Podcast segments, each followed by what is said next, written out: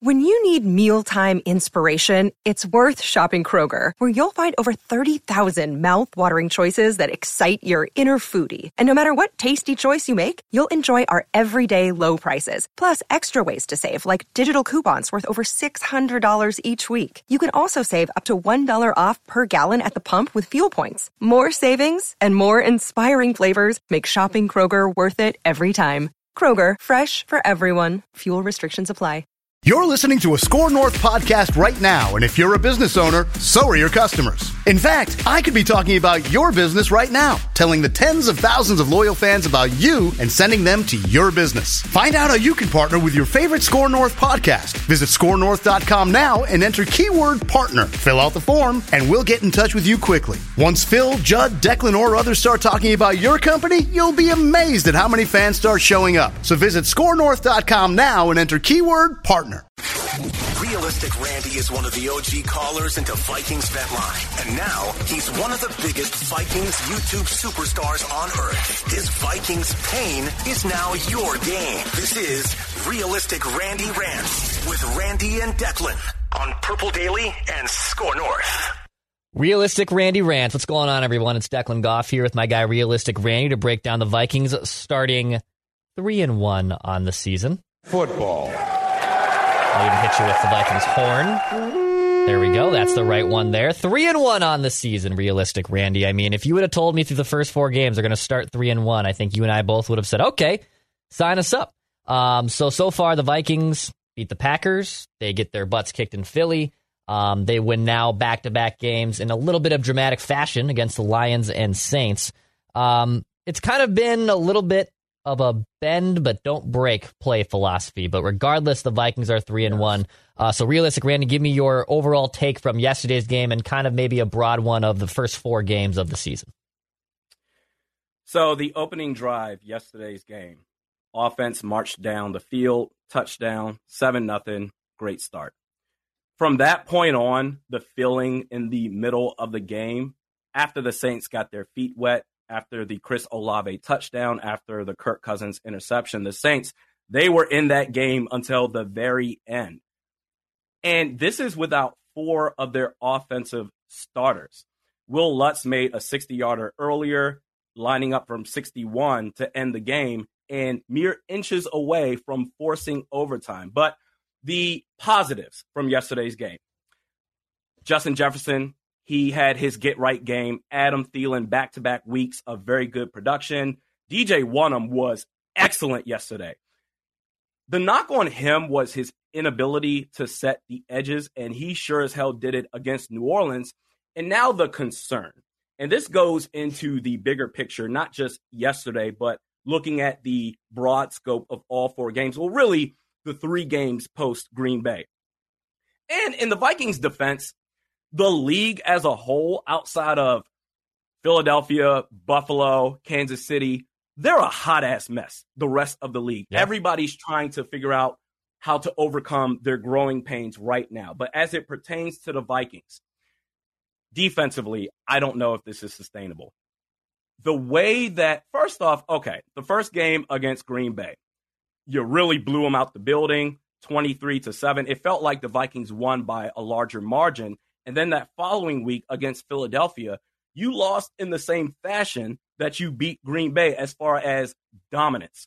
You beat the Detroit Lions. Okay, fine. They're one and three.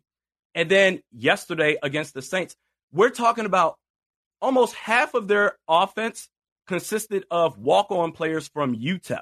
And they took it to the end of the game.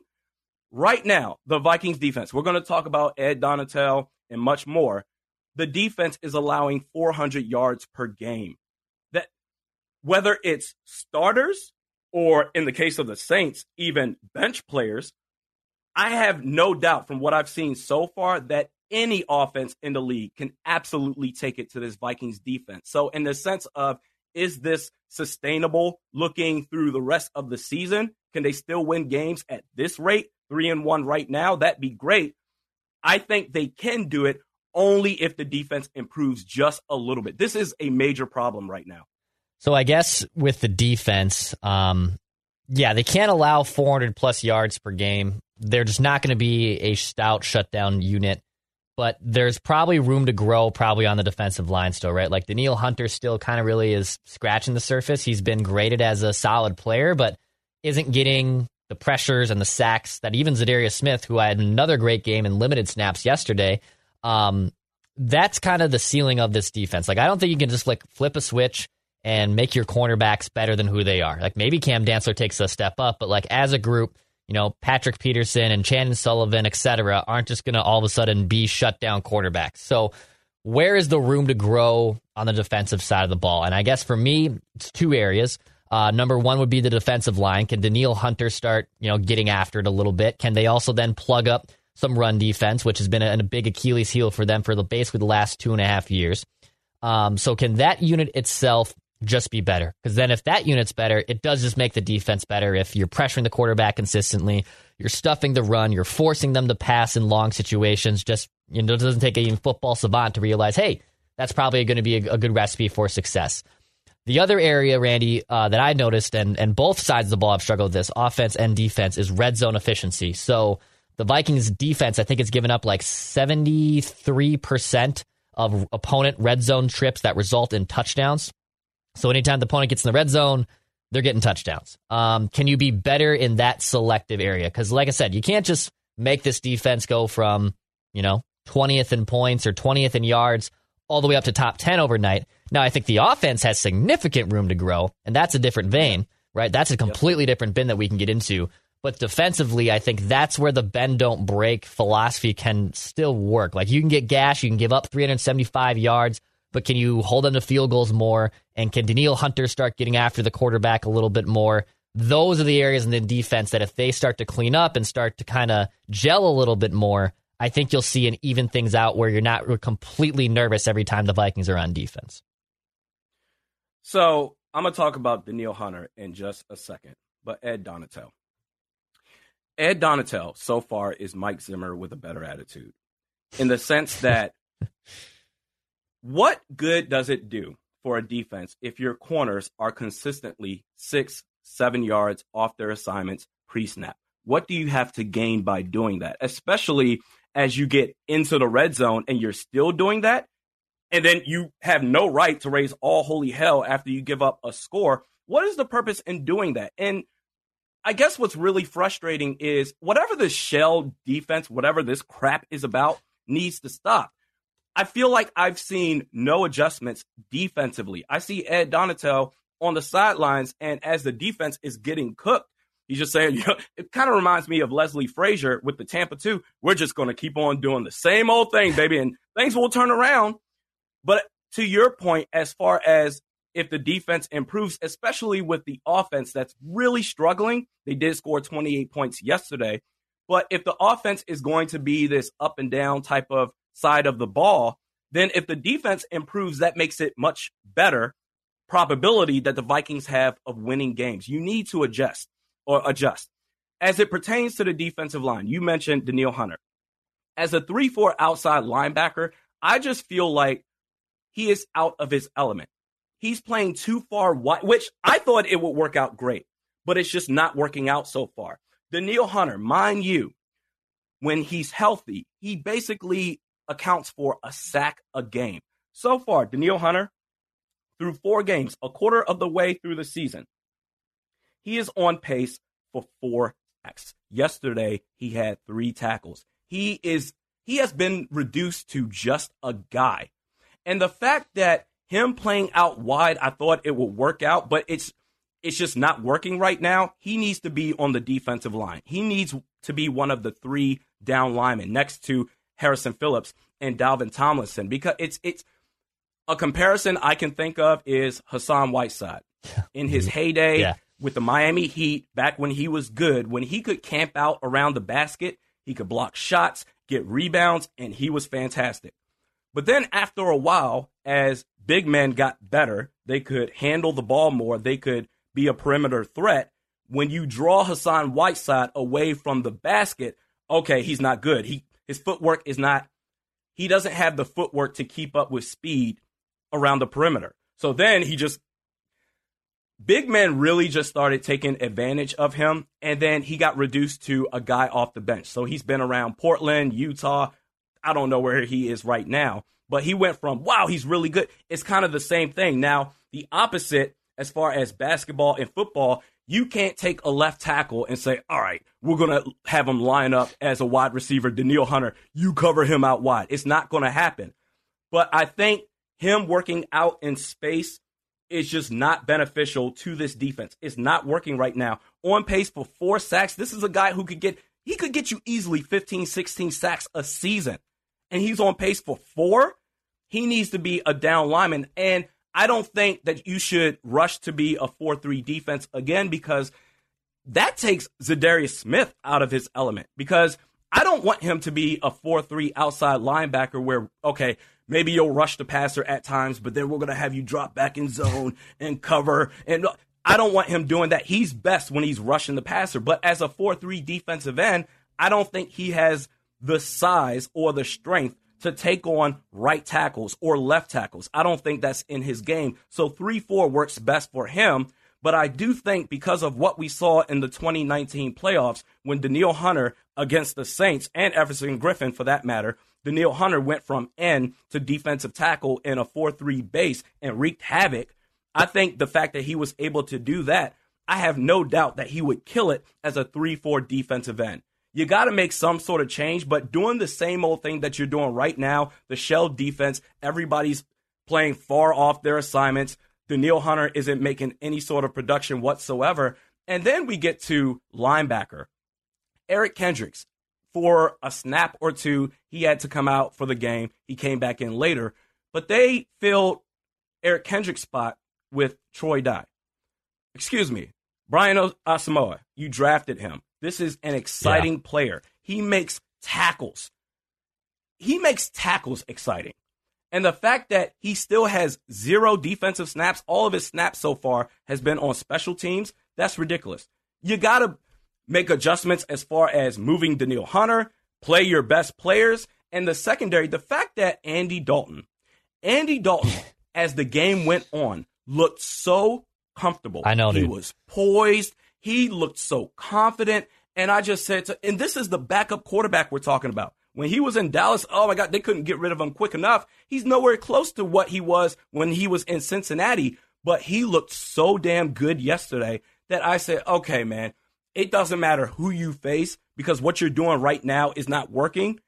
You can sign any quarterback off the street as an opposing team going up against the Vikings. And if they were to play quarterback, perhaps they'll go off for 275 yards as well. This defense is not working. And quite honestly, I've seen no difference between Ed Donatell and Mike Zimmer, except for the fact that players like him more.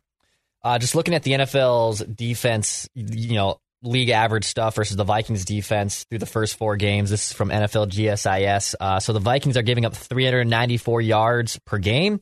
The average NFL defense giving up 345. So basically, the Vikings are giving up 50 more yards per game than a defense. Um, yards per play, the Vikings giving up about a half yard more per play. Yeah, there's plenty of things. Uh, I mean, points per game. The only thing, the funny thing is, is that they're giving up 20 points per game. The NFL is giving up about 22. So the yards and everything else is suggesting that this isn't really a sustainable outcome if you're the Vikings defense. And can you clean up other things? I mean, the, the Vikings' bread and butter is going to be their offense. We're about to get into that here in just a bit, but their defense has warts, and they have to be situationally, I think, good just to make it better. And yes, your Ed Donatell versus uh, Mike Zimmer comparison is pretty pretty spot on there. He's just a little bit of a nicer Mike Zimmer, but they're both very um, control freaks that no, this is just what we're gonna do. This is we're stubborn. We're this is we're gonna run this shell defense. This is how we're gonna play D. I don't know if it's gonna be sustainable for him. We'll see. Uh, looking on the offensive side of ball, Randy Justin Jefferson being held in check the last uh, two games in Philly and then a home against Detroit. Bounces back, big game, like 13 targets, uh, 140 yards. Obviously, the, one one of the best catches, uh, best throws Kirk Cousins has ever made in his Vikings career was to JJ down the sideline towards the end of the game that really iced it for the Vikings. Um, a big explosive game for Justin Jefferson. And that's exactly what we've been asking for. I mean, have the offense run through him, and then you can still have dudes like Adam Thielen pop off and have really solid games underneath him. But Justin Jefferson with a big bounce back game uh, against the Saints in London. Yesterday, 10 catches for 147 yards, along with one rushing touchdown. He had a slump the last two weeks against Philadelphia. He just got outmatched. Against Detroit, I think he got in his own way. Now, after four games, 28 catches, 393 yards, three total touchdowns. To do what he did yesterday against Marshawn Lynch, Marshawn Lynch, against Marshon Lattimore. same thing. He needed that. The team needed that. The fans needed to see that. And the stamp on that game, you said it, the fly route. That is the ultimate Randy Moss type of play. One on one coverage. Marshon Lattimore, he's a good player. And the thing is, it wasn't forced like it I guess we could make the argument for in week one, although the Vikings won the game, so who the hell cares? But it wasn't forced. Jefferson, he went off, but Adam Thielen complimented that as well. Whereas last week, I think this is this was the game that we needed to see collectively from the receivers because last week Kirk Cousins reminded himself, okay, wow, KJ Osborn and Adam Thielen, they're still good, but Jefferson was struggling. But this was the game where Jefferson was more than just a highlight reel. Adam Thielen complemented that as well. And I think as long as you can share the ball and recognize when you have single coverage, because listen, once in a while you're going to have bad games. Darius Slay, the Eagles, they did a hell of a job. But for the most part, we know one on one coverage, Justin Jefferson, he's going to win that every single time. And even if they want to double or triple team him, KJ Osborn or Adam Thielen, one of those dudes or both of them, they're going to have single coverage. So pick your poison. This was great. Yeah, Justin Jefferson, Adam Thielen combined for like over 220 yards. Uh, Kirk Cousins targeted them uh, 22 times in the win. 13 of them going to Jefferson, nine of them going to Adam Thielen. I mean, that's all you want right there. I mean, those are your two best wide receivers. And yeah, is there something with KJ Osborn maybe getting involved a little bit more? We can potentially see that down the road. But Justin, he would have had that touchdown, but then it got called back off of yeah, the that's right. Goodness, the offensive pass interference, but whatever. But Justin Jefferson, things funnel through him for the lack of a better, uh, for for better or for worse, they funnel through him. Uh, curious your thoughts too, Randy, on Dalvin Cook. So so Dalvin again, like a solid game, twenty yards, seventy six, uh, twenty attempts, seventy six yards. Uh, so far this season, Dalvin Cook, I, I looked this up after the four games, 70, 72 touches this season so far. So for four games, um, 72 touches between rushing attempts and receiving uh, uh, catches. His longest play this season is for 16 yards. That's it. So 72 touches, not really that explosive, you know, 30, 40 yard play or a swing route or screen play that ran for 50 yards. Most explosive play has been 16 yards and quote, you know, quotation marks around explosive. Do you feel that Dalvin Cook is losing a step? I mean, in general, he's been having a solid season. You know, he's averaging four and a half yards per carry. He's getting the ball a good amount, but we've yet to see him kind of have a big explosive game. I guess your level of not concern, but your just 30,000 foot view of Dalvin Cook through the first four games. Well, because of the position that he plays, you have to be aware that at some point the cliff is coming, even when you least expect it.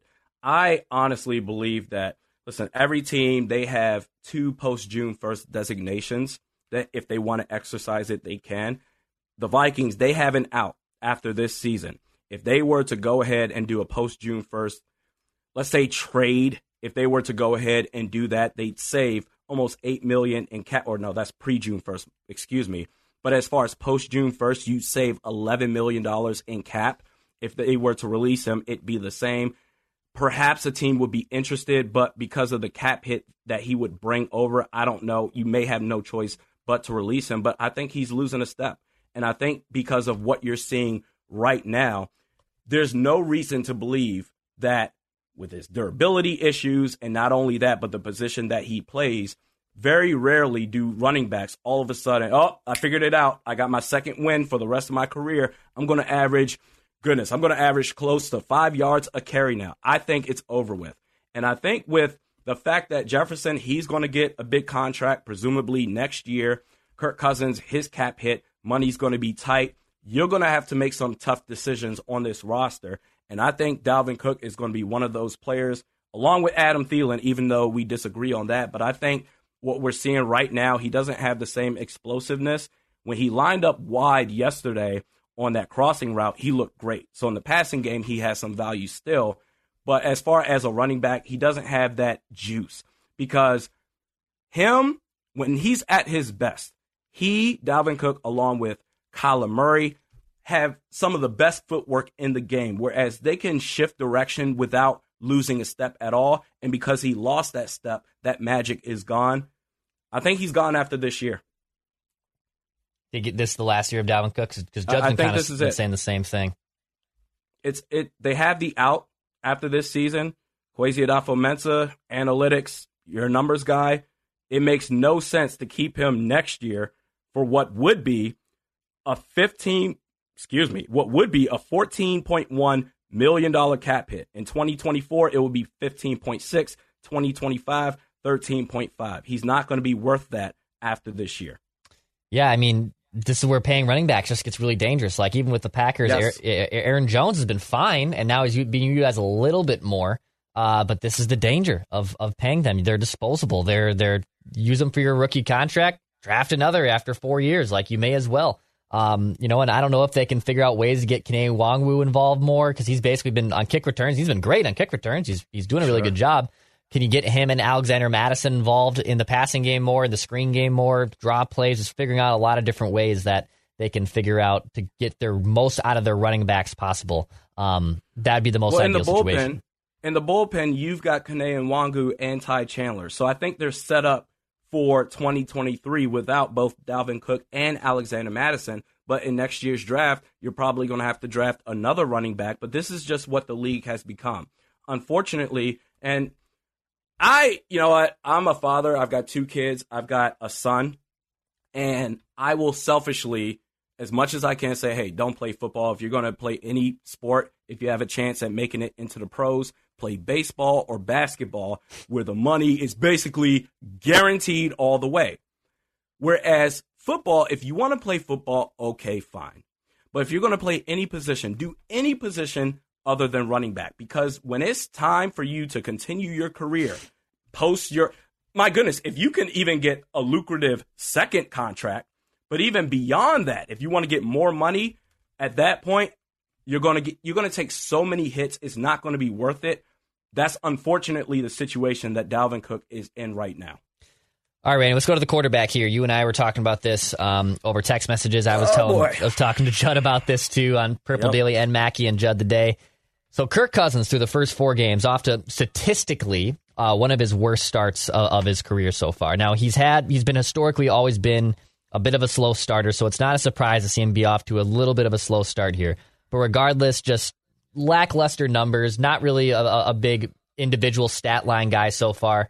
But so far in those four games too, two fourth quarter comebacks. He's been clutch. He's been able to have a clutch gene to him. He had just one fourth quarter comeback in his first two years as a starting quarterback with the Vikings in 19 or in 18 and 19. So now back to back games with a couple fourth quarter comebacks.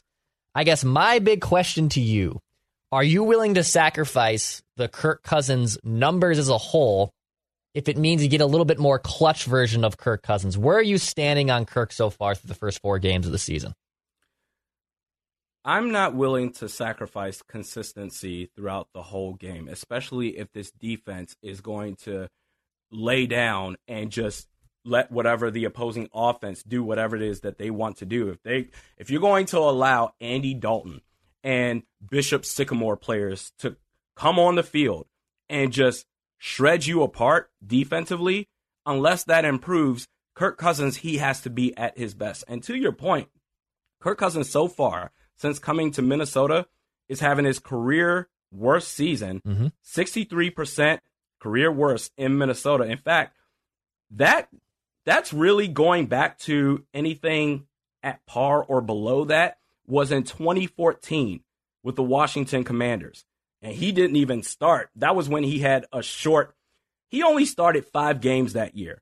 But as far as a full time starter combined with Washington and Minnesota, that's his career worst. Obviously, it can get better as the year goes on. But touchdowns to interceptions.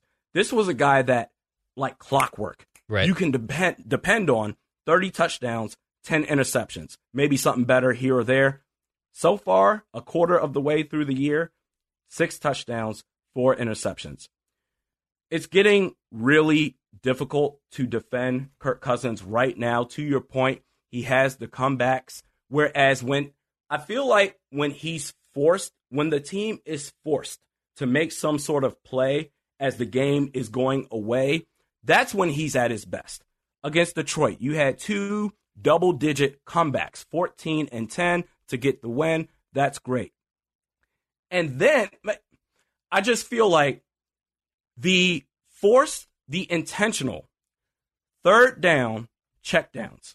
That's the thing that really just irritates me the most. And I will say that this is the year that you could really measure him fairly now that the head coach, the former head coach, is gone. I understand the offensive line. They had a bad game yesterday. The defense, they're playing like ass. But you know what? The main culprit, in my humble opinion, is gone. It's all up to you now.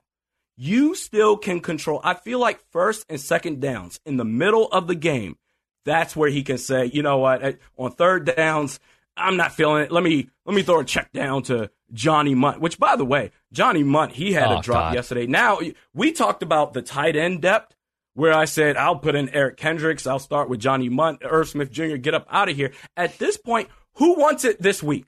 Yeah. Every week, it's a it's a week to week league when it comes to the tight end depth with the Minnesota Vikings. But he had the comebacks against Detroit, two double digit deficits that he came back from, and against the Eagles. You know what?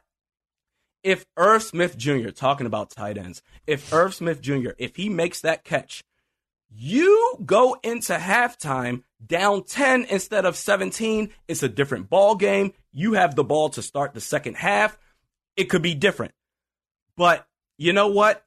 The fact that he's intentionally checking down on third down, the miscues, the bad throws, it's just a situation where he just, and the offense is clearly different from the standpoint, if nothing else, that Kirk Cousins, it seems that he has the freedom to audible now. And it just, I feel like that he goes into the huddle or goes to the line of scrimmage with the original play call, but he's got two or three extra plays in his bag if he needs to do it. But he needs to execute. This Kirk Cousins that we're seeing right now is the worst version that we've seen in Minnesota. What we've seen throughout the time that he's been with Mike Zimmer, the former head coach, was great to where I said, man, you know what? If we get a new head coach that understands the offense, we'll be fine. Defensive problems and all, but he's not the same guy. This is the worst that we've ever seen him. He needs to get better because I'll tell you what, against teams like Philadelphia, against Detroit, against New Orleans with UTEP players off the street, whatever, the fact that they can take it to this defense, that's a problem. But against teams that have got their stuff figured out, we saw that against Philadelphia. Speed is a real problem for this defense. They're not going to let you off the hook. They're not going to allow you to hang into the game if you don't have it together. So you're going up against teams like, my goodness, bring up this Viking schedule right now. You're going up against teams like, you know what? And I will even say, Tua or no Tua, the Dolphins, they are fast. Yeah. You've got Buffalo, which I have as an automatic loss anyway. You've got, goodness, you have the Lions again. You barely beat them in that game. You've got Arizona, Kyler Murray, he's fast as hell. The teams where in Arizona Cardinals, I don't know. I think Kyler Murray's overrated, but with this defense, they're going to allow every opportunity to keep the opposing teams in the game. So that forces guys like Kirk Cousins to be at his best. We are not seeing Kirk Cousins at his best, nowhere close. He needs to improve. The defense first, I will say, because if they can get better even just a little bit, maybe we can skirt on by even with the struggles of Kirk Cousins as long as at the end of the game he steps up. But back to your original question, I will not sacrifice the consistency just to have that, okay, at the end of the game, he's clutch, and that's great because if the defense doesn't allow that to happen, if they are going to allow, right? And listen, you know, as far as points per game scoring defense, they're not too shabby. But at some point, when you face the better teams, it's only going to get worse.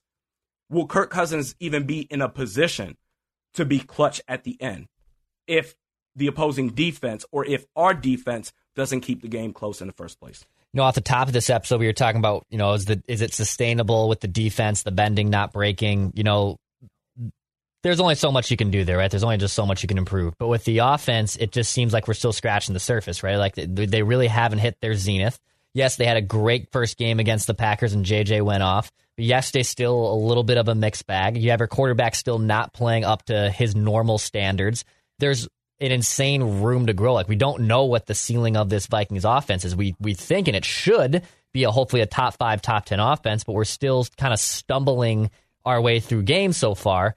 And with Kirk Cousins off to a slow start and a guy who is historically a slow start in his career, you'd like to think that as games prolong and as he gets more comfortable in the system and barring no one getting injured, that he's kind of this sleeping giant that's probably going to wake up and be the Kirk Cousins that he usually is.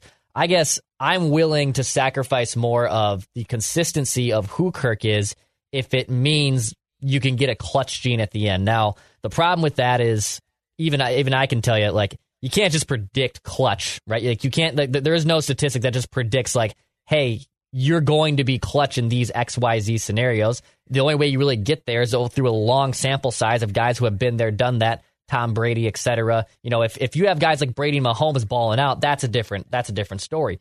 But can you get like an Eli Manning jeer to him, where who can shipwreck a game, but for whatever reason, when it was January, the guy played really well. Joe Flacco, when he had his run in Baltimore, that wasn't something that was predictive. That wasn't something that you could predict that, oh, every year we're going to get this version of Joe Flacco. We'll take the warts because we know he's clutch when it matters most. You can't really just predict those type of statistics with middle tier quarterbacks. But in the short term, in this the 2022 version of the Vikings right now, I like to th- I'd like to think that I'll sacrifice some of the Kirk Cousins consistencies if it makes him number one uncomfortable in a good way and it makes him be a clutch quarterback at the end.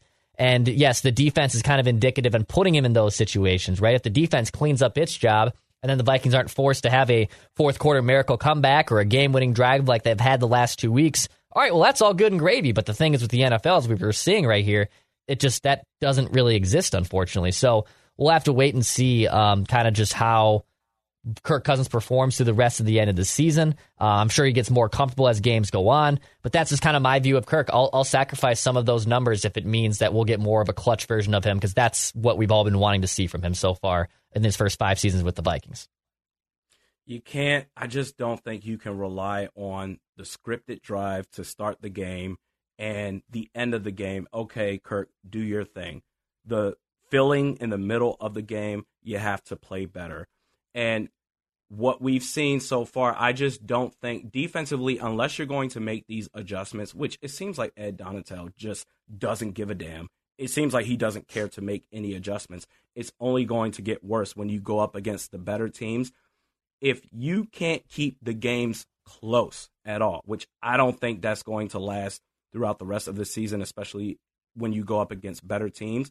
If you can't keep the games close and Kirk Cousins doesn't have an opportunity to say, okay, you know what? Well, you know what? The defense, they're finally stepping up and they're making plays and all that stuff. And Kirk Cousins, he just, I just don't think it's sustainable to rely on only when it comes to Kirk Cousins, right. the scripted drive in the beginning and the miracle comeback at the end. Agreed. That is just, he's got to step up in the middle as well. Agreed. Yeah, you got got to play better in the second and third quarters, and luckily it's Kirktober, Randy. I mean, Kirktober and Kirkvember are, are, are you know what? Yeah, yes, it is. But you know what? I'm glad you mentioned that. It is Kirktober. What was Sunday? Sunday was what? October 2nd. That was yesterday. October 2nd. October 2nd. That's right. And you know what? they just got out off the edges of their teeth going up against Andy Dalton. My goodness. The interception, throwing it to goodness, Honey Badger, Tyrann Mathieu, yeah. and all that fun stuff. You finally got that win, October 2nd, but you know what? They got the win. It doesn't matter. Uh, two more games, Randy, for the Vikings for the bye week. Of course, they come home against the Bears, uh, and then they have to go to Miami, whether that's against two. I know Teddy Bridgewater, they said, we'll start this coming week against the Jets, so we'll see what happens with that. That's a whole other can of worms. I'm glad we're not doing Dolphins daily at this point. Uh, but regardless, two more games left. That they're at home against the Chicago Bears. Vikings open as seven point favorites. And even though the Bears look mostly like a mess, I have no idea how they've won two two games throughout the first four of the season. Um, what are your thoughts on the Vikings Bears game? Because even though they're seven point favorites, just the way the Vikings have been playing, I feel like it's going to end up being a lot closer than it should. Honestly, you remember when we did the record prediction yeah. for the Vikings? I've done it on my YouTube channel. We did it here, and we went down game by game and I, the main thing that I looked at was the quarterbacks that we were facing. And I'm sorry, after allowing Andy Dalton to go off 20 for 28, I it it doesn't matter who we face. That includes Justin Fields of the Chicago Bears. That includes goodness, who's the oh Carson Wentz of the Washington Commanders? They're one and three. That includes any quarterback that you can think of, Zach Wilson or Joe Flacco with the Jets. Matt Ryan has been a disaster. I thought he would be so much better in Indianapolis, much better than Carson Wentz. Turns out, ironically enough, he's much worse. But back to Chicago, it just doesn't matter. And as far as their play, they should. I don't think they they're going to win more than five games this year. But again, speed is the main problem. Justin Fields can be mobile. You've got Darnell Mooney. They have enough ish players to where it can make it interesting. But if you're going up against one of the worst defenses in the league, I have no doubt that when we looked at the record prediction, okay, we said, you know what? On a blank slate, the Vikings, they should win or lose because X, Y, and Z. I've seen enough so far through the first four games that it doesn't matter who we play. Every game is going to come down to the wire until the Vikings prove otherwise. So going up against the Bears, I think the Vikings will win. They should win. Going up against Miami, that's a whole nother can of sauce because my even Tua or no Tua, Tua, that's going to be really bad. I don't know if he's going to play against the Vikings, but even with Teddy Bridgewater, yeah. they still have Jaylen Waddle, they still have Tyreek Hill, I think their running back room is somewhat decent. They still have Mike Gesicki at tight end. That they have enough weapons to give this defense problems. I don't know, man. I don't know. But then again, I predicted that against the Dolphins, that was going to be one of those one of those wacky losses that you look back and say, "How did we lose to this team?" Now I'm just saying, okay, how do we win against yeah. these teams? yeah. That it's it's the opposite now. So I, I it's going to be a close game either way through the rest of the year. That includes Chicago twice and Miami, whether Tua plays or Teddy Bridgewater.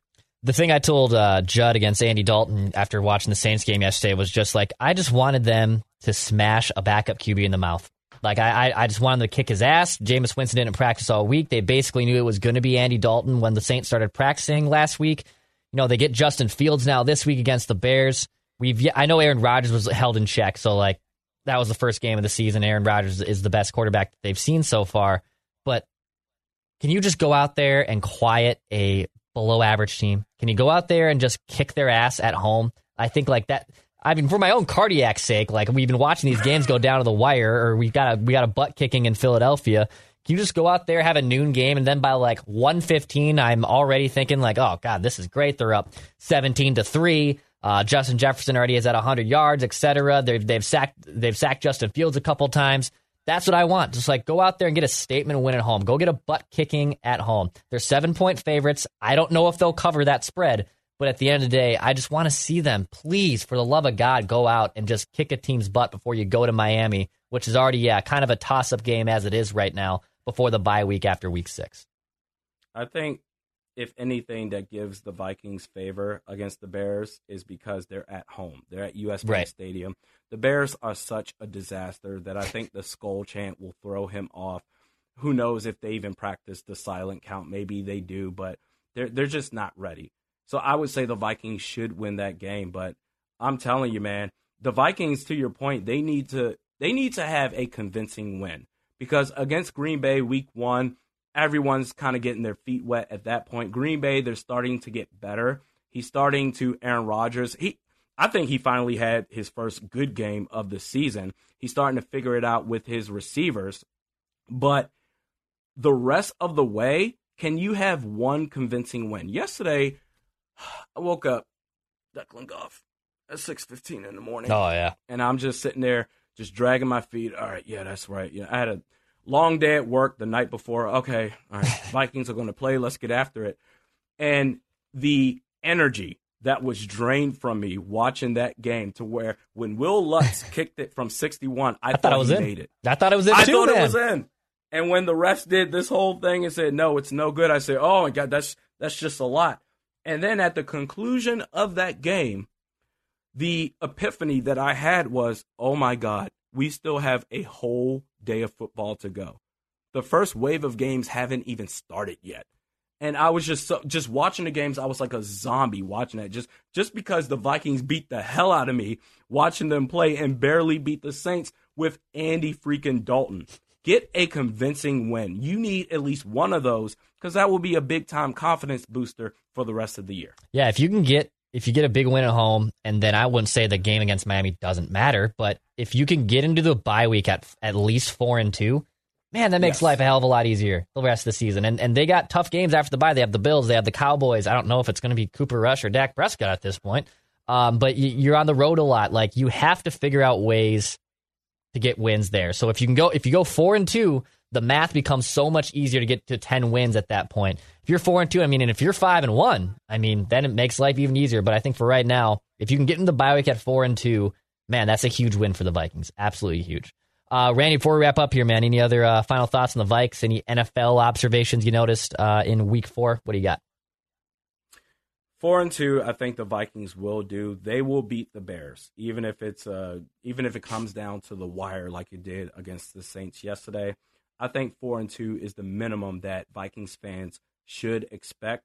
But the rest of the league, they're trying to figure it figure it out right now. Baltimore, they're two and two. All these teams that we typically have as locks to be three and one or four and zero oh right now. I feel like at the start of every season, every football season, we at least have five teams that we could say, "Whoa, look at these guys," and then maybe two of them trickle off as the season goes on. They're a bunch of frauds, and then the other three, oh, they're for real. We don't have that right now. Every other team in the league, including the Vikings, that's why I'm saying all is not lost. The Vikings can still figure it out. But if it goes the way that it's been going, in the sense that Ed Donatell, he's going to watch the house burn down and not call the ambulance or the firefighters to do anything about it and say, we're just going to do the shell defense. At some point, it's going to come around, baby. But not realizing that as every game that you play, the worse that your defense looks, the opposing team that you're about to face, they see film, not just through the first couple of games that you played before the last game, but including the last game.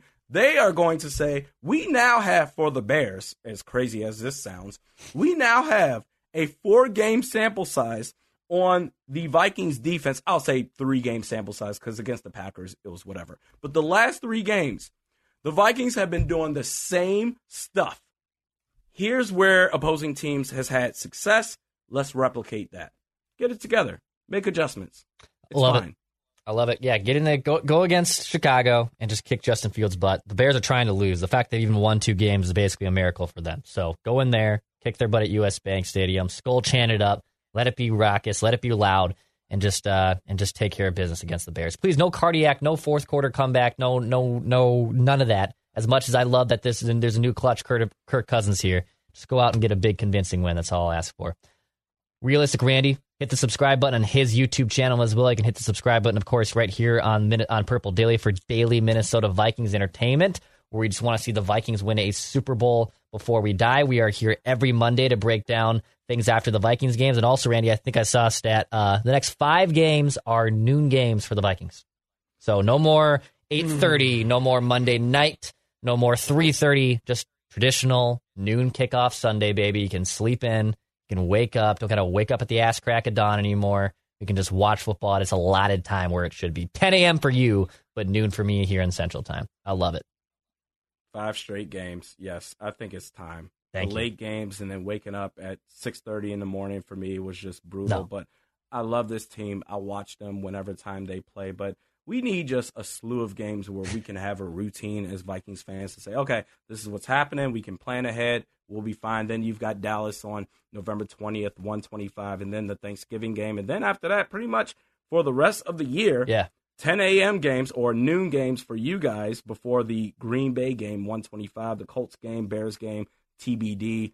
But we need this right now. It's been too much. Consistency, noon games, and an ass kicking against the Bears. That's all we want here uh, for the for the Minnesota Vikings. Hit the subscribe button for Daily Minnesota Vikings Entertainment. Before we die, also on this YouTube channel, check that out. We will be back tomorrow.